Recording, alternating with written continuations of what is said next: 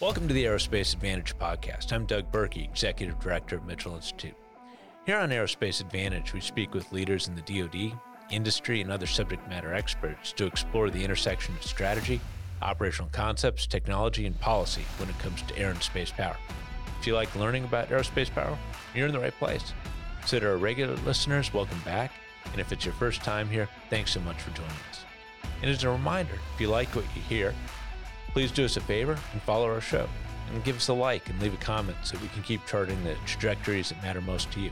A few episodes back, we met with Major General Paul Rogers, Adjutant General for the Michigan National Guard, then Brigadier General Tom Donilon, Assistant Adjutant General for Idaho and head of the Air Guard there. And they helped us better understand the details of the fighter shortfall that's facing the country. And they really made it clear for us that, you know, the actual pressures that are on the flight lines right now. And today we're going to continue this conversation by talking to Lieutenant General Mike Loh. He's the director of the Air National Guard and is based here in the Pentagon and is the key leader interfacing with all the states, the Air Force leadership and top DoD leadership, plus Congress. So he's an incredibly important voice in this conversation. He's a career fighter pilot. In fact, he was Heather Penney's commander for one of her deployments during Operation Iraqi Freedom. And the depth of his perspective is hugely important given what's on the line right now. Sir, thanks for being here. Hey, Doug, thank you for having me. We've also got Lieutenant General Dave Deptula and Heather Lucky Penney with us too. Hey, Doug, how's it going? Great to be here. Thank you so much. So, General Loh, we had a great conversation with Major General Rogers and Brigadier General Donilon back in April. Given their lanes of responsibility, focused a lot on what they're seeing at the unit levels. Now, you've got a different perspective given your perch here in DC at the national level. How would you describe the demand we're seeing for fighters these days when it comes to COCOM requests? Demand for fighters is actually high. When you look around at the combatant commands today, everybody is looking for fighter aircraft and sourcing of fighters to deliver air power, air superiority, all the way down to a close air support. And what they're really looking for is a multi role fighter. So when you look at that, the capacity, okay, and the capability of the United States Air Force needs to both increase and modernize. And by capacity, we've had a couple of huge thought leaders on this. Commander of Air Combat Command has come out and said 60 fighter squadrons. And then back in 2018, we looked at force sizing for the United States Air Force, and it said 62 fighter squadrons. So both of those are there. For the Air National Guard today, we have 25 fighter squadrons, and it's a 25 for 25's campaign. Four of those fighter squadrons are training squadrons. We currently train in the F 15C, the only ones that actually provide F 15C. And then I currently have three fighter squadrons in F 16s. And so right now we got a recap plan for the F 15C squadron going to F 35s. Okay? Eh? And then the F 16 squadrons are going to stay in that because they're one of the primary four aircraft of the United States Air Force. And that's the training piece. And we need to keep the training capacity up and high because every fighter pilot we produce is another fighter pilot we can use for combat aviation. And then, so then I have 21 unit equipped fighter squadrons out there. Okay. And those 21 fighter squadrons both provide capacity for global force management as well as for sourcing of operational plans. I really appreciate that. And I'm glad you highlighted the training piece because obviously we got that fighter pilot shortfall, and anything we can do to keep that capacity there is essential. So, General Deptula, you've also lived this reality when it comes to high COCOM demand for fighters, and you've seen it from command positions. What's your take on it? Why does everybody keep wanting more fighters? The bottom line up front, Doug, is that no joint force operation can be conducted without some element of the Department of the Air Force. And that starts with air superiority, just as General Loh mentioned.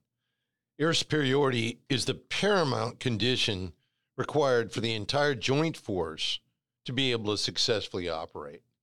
Forces on the ground, ships at sea, space and cyber facilities, logistics lines, and most forms of air power simply won't make it very long without protection from the sky.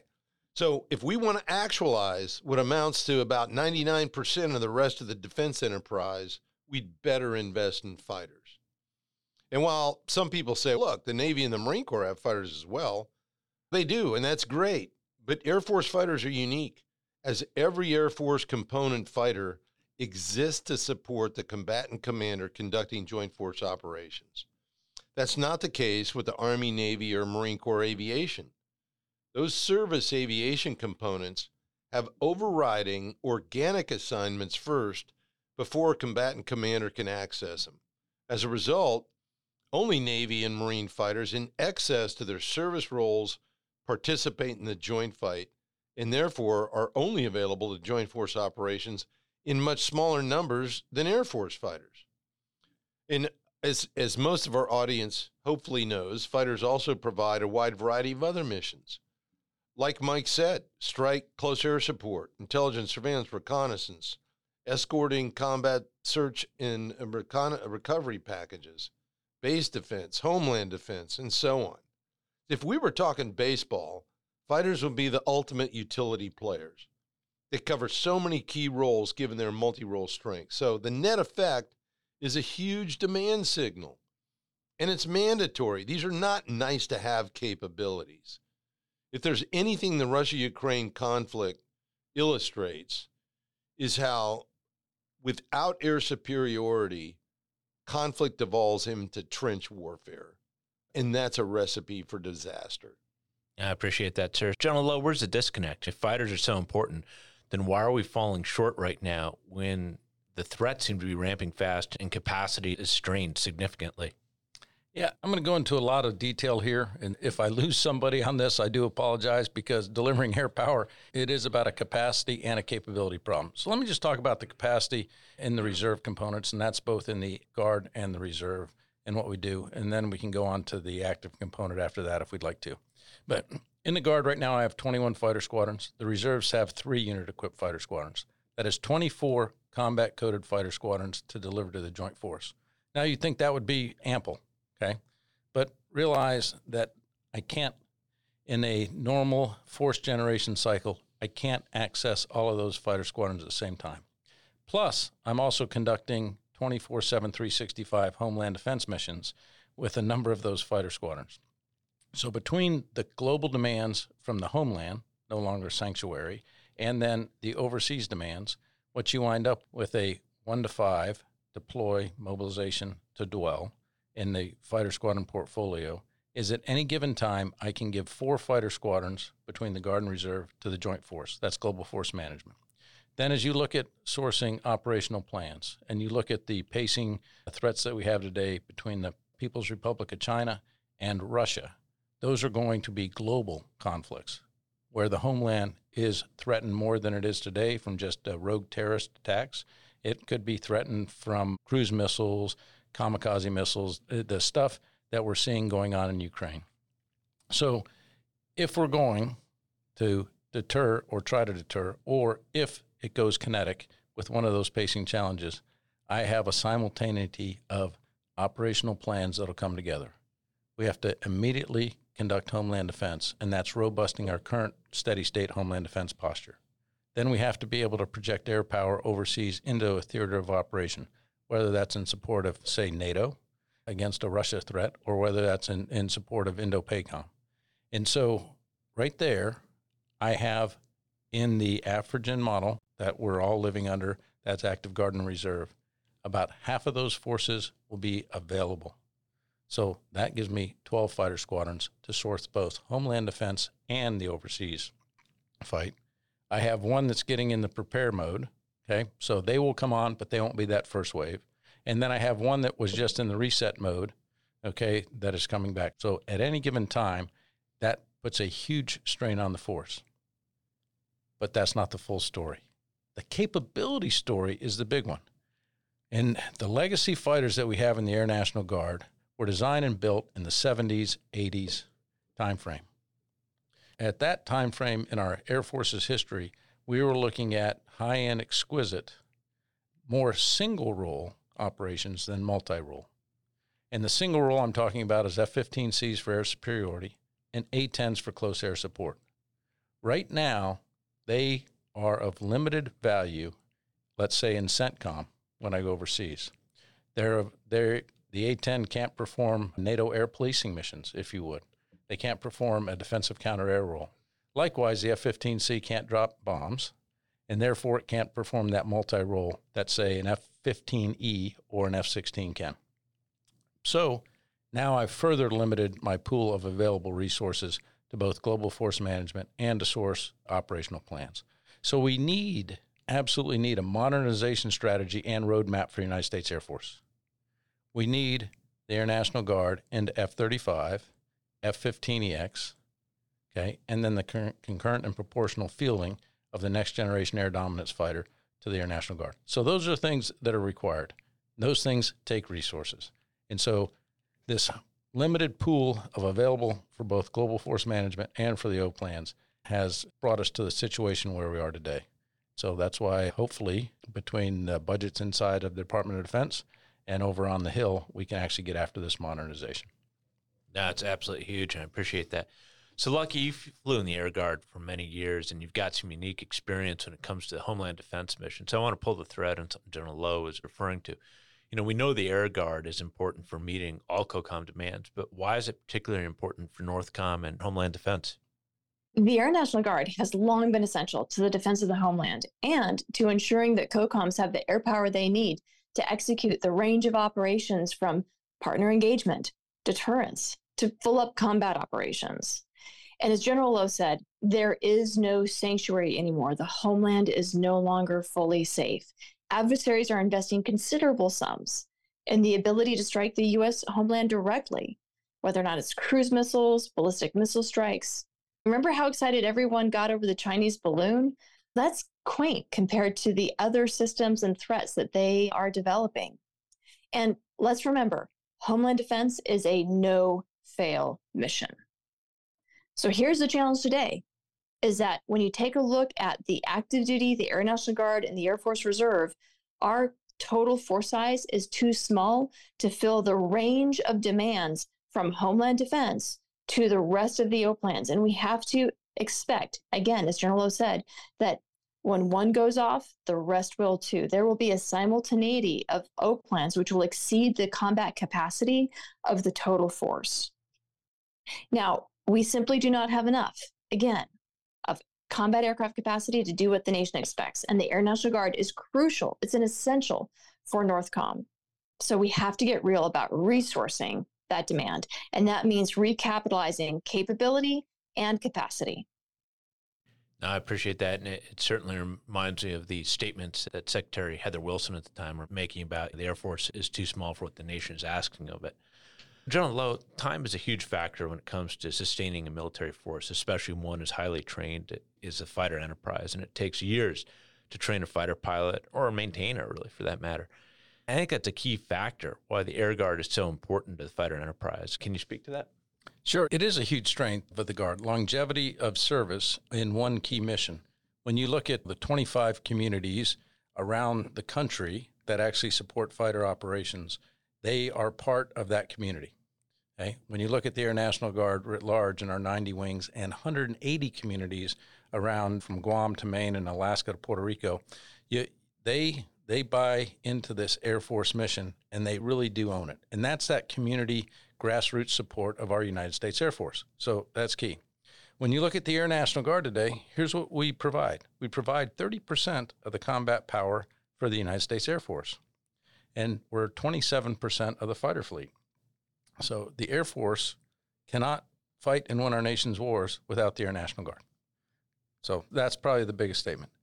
With that, we maintain the same readiness standards as the active component, but with a force that is at least seven to 10 years longer in the tooth, more experience on that particular platform, F 16, F 22, F 35, than the active duty counterparts.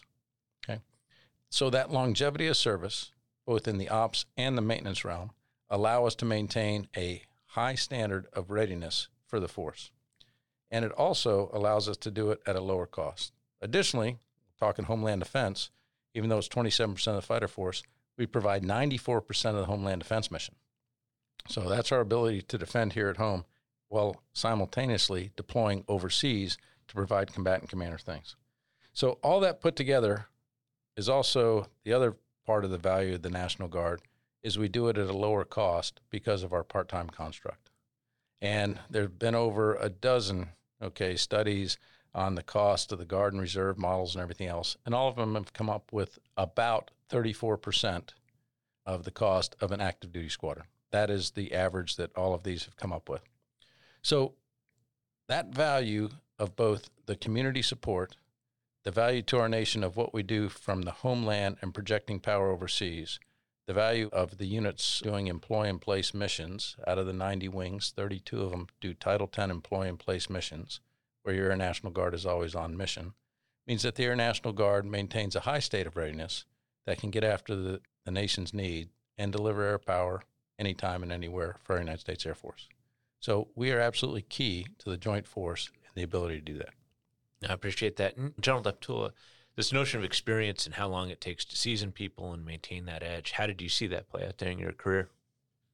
Doug, I tell you what, my experience reflects a lot of what General Loh just described.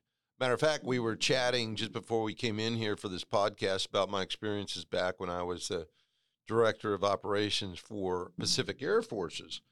And there was a big international exercise, and the active duty Air Force elements had to drop out, or a good portion of them did. I happened to be flying with the unit there in Hawaii at the time. I went down to the squadron and said, Hey, can you guys fill in for this operation? Make a long story short, the short answer was yes, and they were able to secure the airlift, the appropriate airlift, and the appropriate tanker support as well. So the fact of the matter is that stewarding human capital is a big part of the fighter equation. It's not just about the airplanes, and while headlines often focus on the aircraft, it's crucial to remember that it takes pilots, maintainers, and a broad array of other highly trained personnel to operate the fighter enterprise.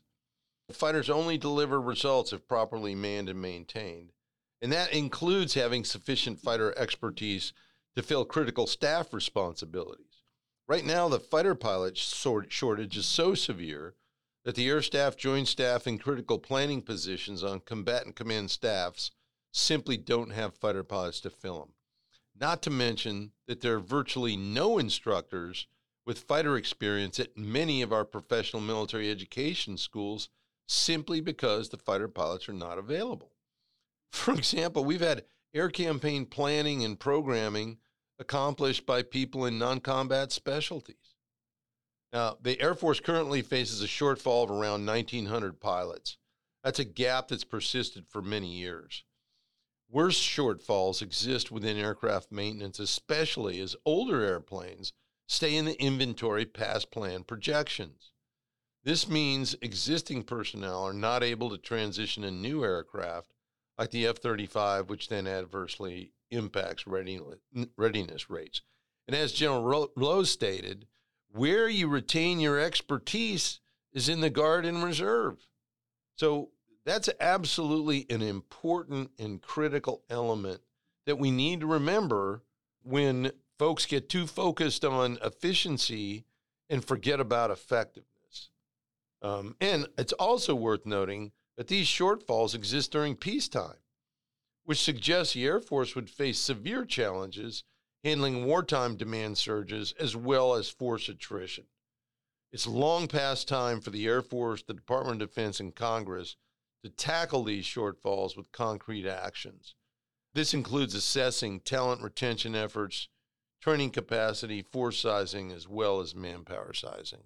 Now, that applies to both the Guard and the active duty, but these are critical issues. I think the biggest takeaway here is that the Air National Guard is absolutely a key element in being able to retain the expertise that too often the active duty Air Force is losing. I appreciate that, sir. So, Heather, one area I think where we really want to applaud the Air Force is their focus on pursuing new solutions. So, collaborative combat aircraft, or CCAs for short, you know, they're an example of that. We talk about that a lot at Mitchell. So, this is a next generation uncrewed aircraft technology. It's going to likely augment fighters. And like I said, we're huge fans. But why is it important to build manned fighter capacity today in balance with this forward leaning technology? Doug, as you said, CCAs or collaborative combat aircraft, that is going to be essential for the way that we fight in the future. And General Deptula mentioned one of the reasons why, and that is simply the fighter pilot shortfall.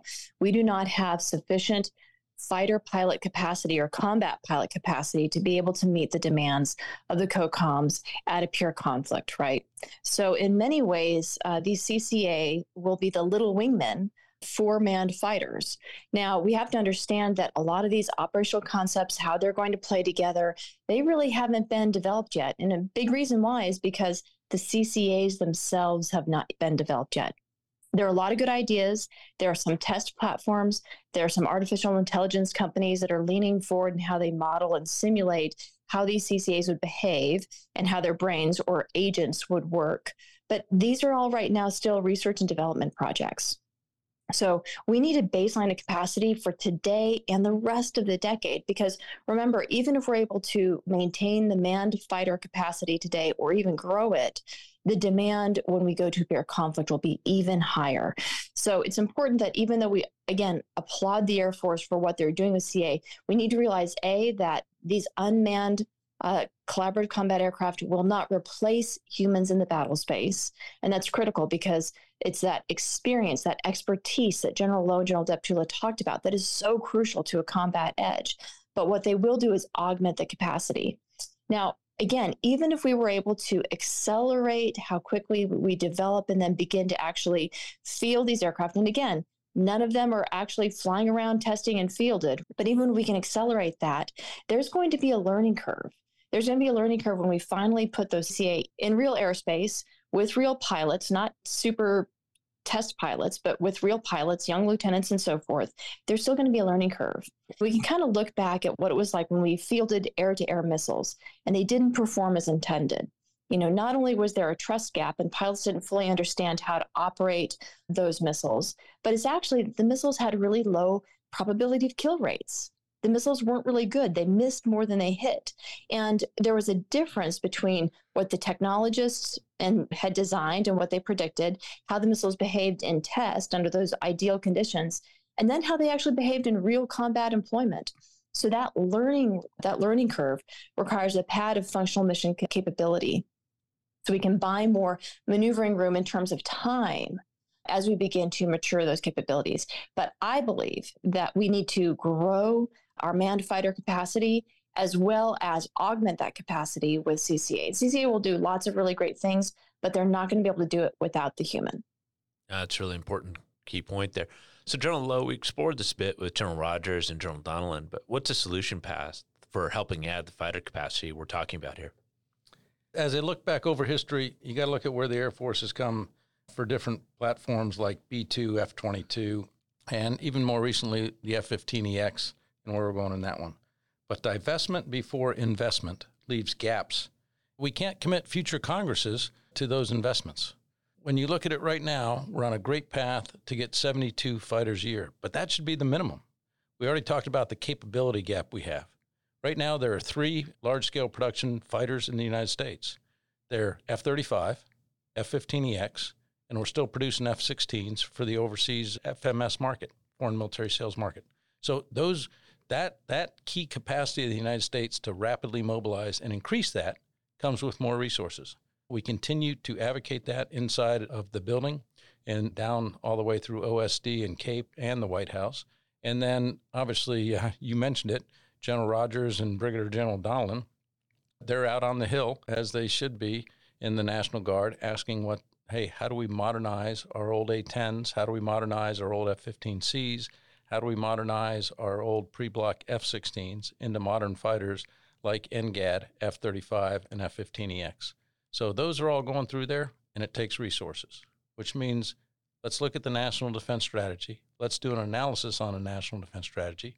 Let's look at each of the components and the services and go, okay, where should we be investing? Are we truly serious that Homeland Defense is number one? Are we truly serious that, hey, our number one pacing challenge is the People's Republic of China. When you look at those two, they should be absorbing the majority of then the investment dollars to the future.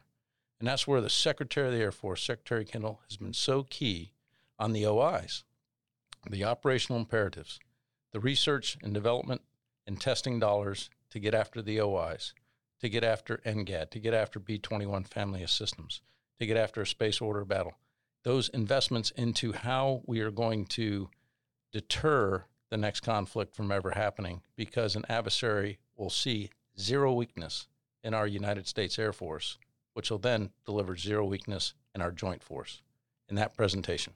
We just need to get the resources in the right position to actually operationalize the national defense strategy. That's incredibly well said. General Deptula, Lucky, thoughts on this? Yeah, Doug. First, great remarks, General Loh.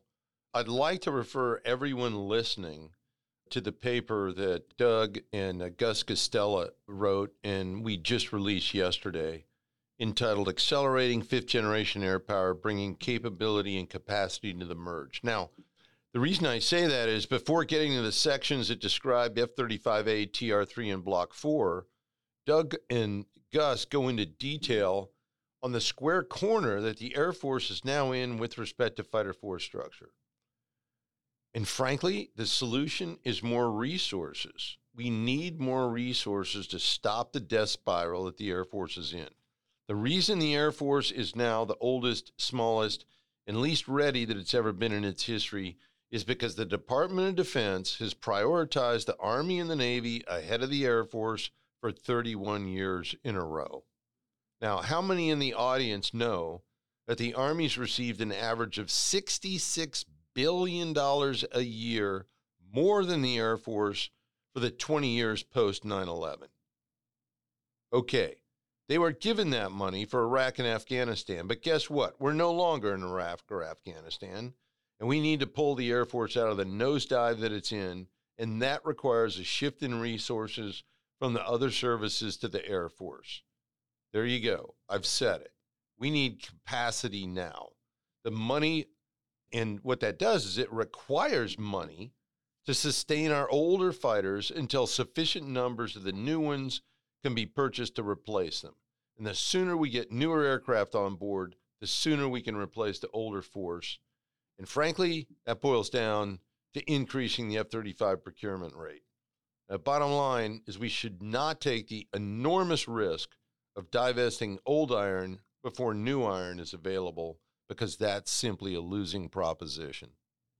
General Deptula, I think that's a mic drop. If you don't have an Air Force, you cannot have a joint force. And divest to invest is a losing proposition, not only because you'll never get those jets back, but you lose all the experience and expertise of the pilots, the maintainers, and everyone else involved in those combat operations when those jets go away. So we simply cannot, we cannot divest invest. And what that means is you got to buy now and you got to buy a lot now. So shift those resources and make sure that we have an Air Force, a total force that can not only meet the demands of the COCOMs, Homeland Defense, and the Indo PACOM theater, but ensure that we're able to deter, shape, and win.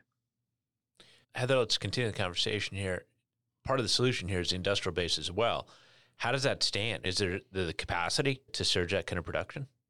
this is a really great point. No, we do not have the industrial base capacity necessary to surge production. The capacity is so thin, and part of the reason why is because the Department of Defense has asked defense contractors to be as efficient as possible, as lean as possible.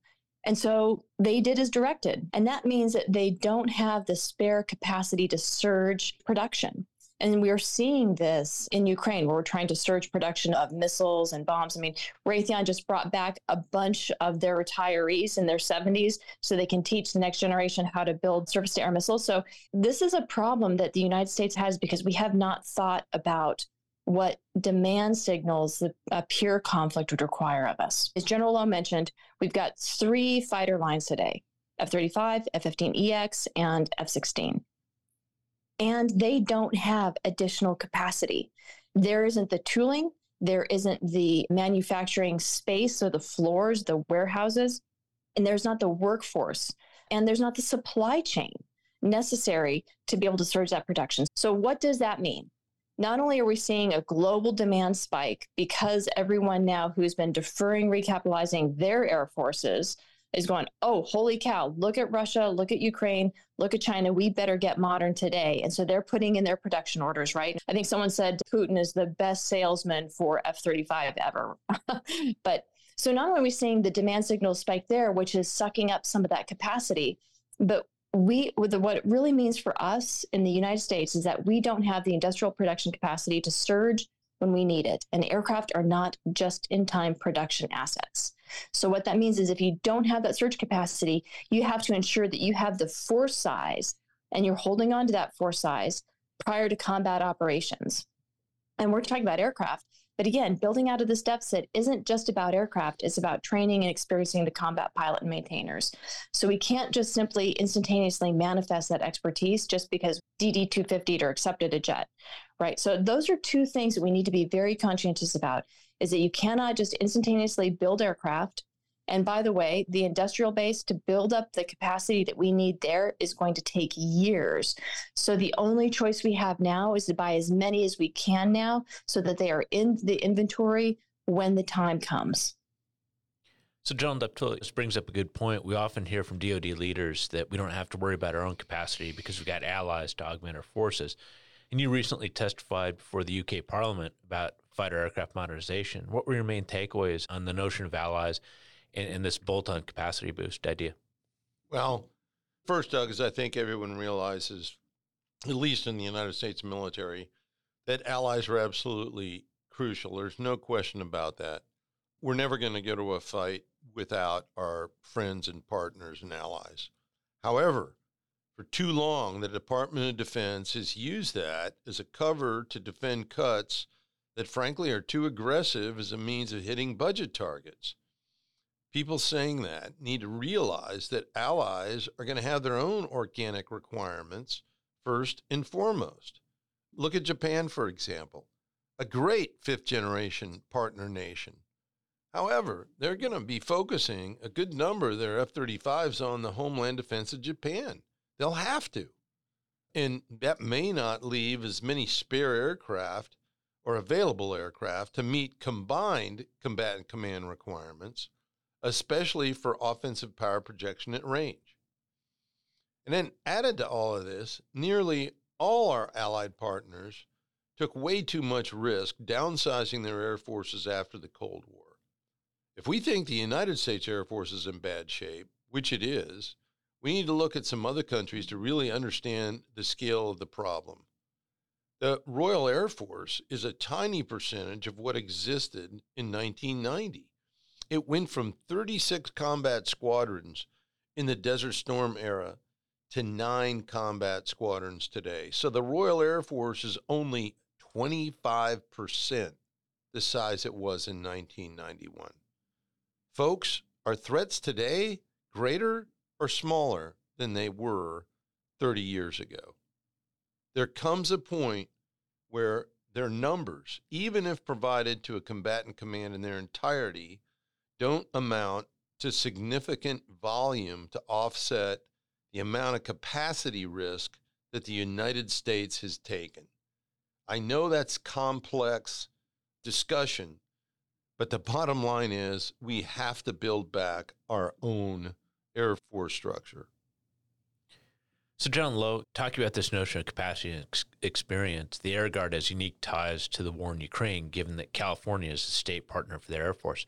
And as I understand it, one of General Hurrigan's first calls was to the California Air Guard leadership for insights and perspectives. What has this conflict taught you when you put it in the context of a fighter shortfall? Yeah, you know, air power is abundantly clear. The war that they're fighting in Ukraine right now, and I think we're on about day 492. Okay. It was February 24th last year, is really a war of land attrition. This is trench warfare. This mirrors what happened back in World War One. Nobody has air superiority over the battlefield.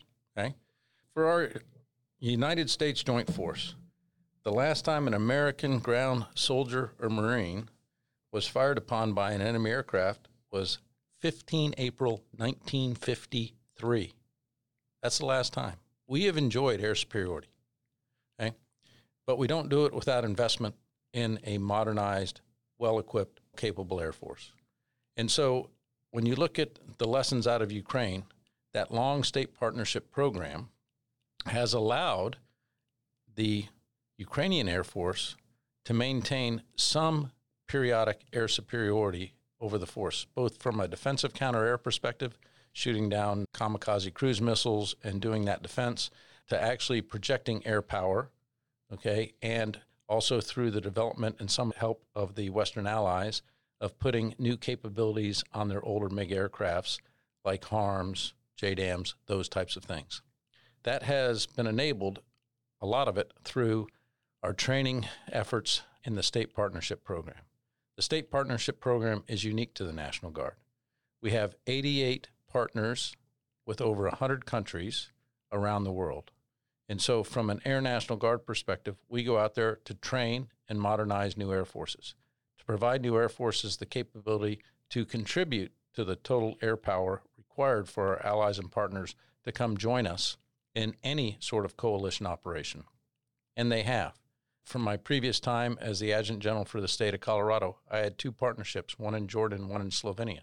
Slovenia will, to this day, say that the reason that we were able to get up to NATO standards was the Colorado National Guard. They've deployed with us down to Afghanistan. Jordan is our second state partner program. They have been in every major conflict, to include what's going on today over in uh, Syria and others, with us. They even deployed forces down to Libya when NATO took on the Libya operation. Those partnerships allow our allies and partners to grow to a both a capacity and capability for full interoperability with our coalition forces that we have out there. And so those partnerships are very powerful. Going back to what Ukraine has demonstrated, it's the importance of air superiority in any conflict. We need to both defend the ground troops as well as have command and control of the air. And so that's why we continue to say an investment in the United States Air Force is an investment in the Joint Force, which actually realizes the national defense strategy. Now, that is really well said, and I appreciate it. And General Deptula and Lucky, we've touched upon this in various parts of the conversation. You, you, consider the importance of air superiority and the rest of the fighter mission. Where does that really leave us with the strategy of divest to invest? The Air Force is still trying to retire far more aircraft than it seeks to buy over the coming years. Doug, unfortunately, the short answer is that without additional resources being provided by the Department of Defense and the Congress to the Air Force, divest to invest is the only answer that the Air Force has if it's to find the money to invest in future capabilities. And that's why I said earlier that the Air Force is in a square corner. Now, it got there as a combined result, a series of a lot of things. And I, I'm sorry to, to simplify this and perhaps too much, but this isn't something that happened overnight. This has happened over 30 years as a combined result of the underfunding of the Air Force. Remember what I said earlier, and folks just don't realize this. But if you take pass through out, the Army and the Navy have received more funding than the Air Force for 31 years in a row. The other part of this is misplaced priorities on the part of the Department of Defense and joint leadership. Uh, and quite frankly, all of these factors need to be reversed. Divest to invest is a losing strategy. The Air Force is cannibalizing its combat capacity right now. And if you don't have an Air Force, you cannot have a joint force. As General Loh said, we're seeing that in Ukraine, where without air power, without air superiority, they're having to fight land combat of atrocity. They're having to fight a land warfare of atrocity and attrition. And that's expensive, both in blood and treasure. So divesting is not the answer. And also, when you divest, when you shrink your force, guess what? The COCOM demand is not getting any smaller. So we're just spinning the remaining forces harder. So, in a resource constrained environment, and oh, by the way, the Air Force does need to have more resources so it can get the capability and the capacity that it needs. But in a resource constrained environment, the Air National Guard makes sense. Take a look at the numbers that General Loh shared with us. Why would you not put forces in the Air National Guard? Because when they're in garrison, you get those cost savings, but you still have those that capability and you still have that capacity. Okay, so I get the problem. You guys really hit that hard, but how do we know when solutions are adequate here and, and how is this going to work with the new budget caps? The current Air Force leadership should be commended for getting to a procurement rate of 72 fighters a year in FY24. But it needs to grow more than that given the scale of the problem. To this point, where we're talking at least 100 Air Force fighters per year, and I, believe it will take 109 per year to ultimately get to a fighter average age of 20 years, which some of us would tell you is too long anyway, but it's a heck of a lot better than 40 years, which is where some of our fighters are. The real measure of success, Doug, is going to be when we stop having catastrophes like we saw at Kadena this past fall, with fire fighters absolutely having to retire, no direct backfills, and a smaller force stretched even thinner, having to fly rotations to maintain presence in that area of the world. Regarding the budget caps, this is where the Department of Defense has to step up and take a cost per effect approach, looking at trades across all the services, not just inside each of them. If there's money to spend on long range, land based, surface to surface hypersonic missiles that cost 50 to 60 million dollars a shot, then there's maneuver space to assess where better value can be realized across the defense enterprise. There, I've said it. But this is the kind of valuation and analysis that has to be conducted. Department of Defense needs to reverse the question when they look at this. What's the cost of failing to have capable fighters in sufficient numbers? The answer is the joint enterprise is simply not survivable or effective without them. So, General Loh, we've emphasized that the Air Guard here is a seamless part of the solution, but there's an important differentiator, and that's cost. And you've spoken to this in various parts of your answers. Fundamentally, the units don't cost as much when they're at home station. And let's be honest, this fighter problem is all about money. We've hit that a lot here. So, walk us through that math specifically and why it's so important. Okay, I'm actually going to start with value because really that's what the Air, the Air, National Guard provides for the United States Air Force, provides for the United States of America, and that's the true value of the Air National Guard. So when you look at the Air National Guard Day, and I'll just run over some numbers with you because I, I talk about them a lot, especially when I'm over on the Hill. But the Air National Guard is the largest major command in the United States Air Force. It has 108,400 airmen that are trained and equipped to fight and win our nation's wars. We're organized in 90 wings with over 180 installations in 159 communities, and that's around the United States of America. We conduct 94% of the Homeland Defense mission today, the nation's number one priority as laid out in the National Defense Strategy. We provide the Air Force 30% of the Air Force combat power across all core functions. That's from nuclear bomber operations all the way down to cyber space operations, intel, space. It's about 38% of the Air Force wings, 21% of the Air Force's airmen, and it's less than 10% of the Air Force's budget. So that's the value proposition. One step of it. We talked about what we give for that 10% of the Air Force's budget. But the real value is in the experience of our operators and our maintainers. Our longevity is unmatched. We historically retain, after the initial pilot training commitment, 89% of our pilot force. So we put them through UPT, we bring them back to a unit, we season them, we deploy them, we do everything we can, and we're retaining 89% who have lots of choices right now, especially when you look at pilots with the draw of industry, airlines, or anything else. Okay? Our UPT graduates right now average almost 19 years of service post UPT production. So that means they've already spent over 20 years with us. And they're still retirement eligible and they're still want to serve the United States Air Force and the Air National Guard. Those historic retention rates for the high skills that we provide are absolutely essential, and that's the value of the Air National Guard. Okay, so when I look at the Air National Guard, we are an indispensable combat force for our United States Air Force and for our Joint Force, and we maintain that ready force that's ready tonight. We're the first military responders for our nation whether called upon in the state or called upon by obviously the Northcom commander for Homeland Defense. We're the First Nations responders. Think about that as we go through this. And so it's not just about cost, thank you very much, but it's also about the value that the Air National Guard provides for the nation. That's a great summary. So, what about when folks say it's too hard to get to Air National Guard aircraft and crews when they need them for an unprogrammed, unplanned demand?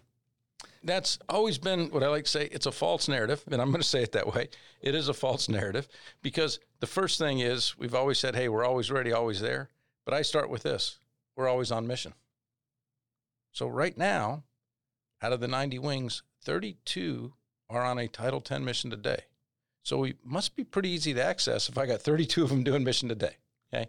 And then when you look at unplanned and unseasoned things, there are many things that we can do to get to an actual, and they've laid out tons of authorities to get to the air guard when we need to be there.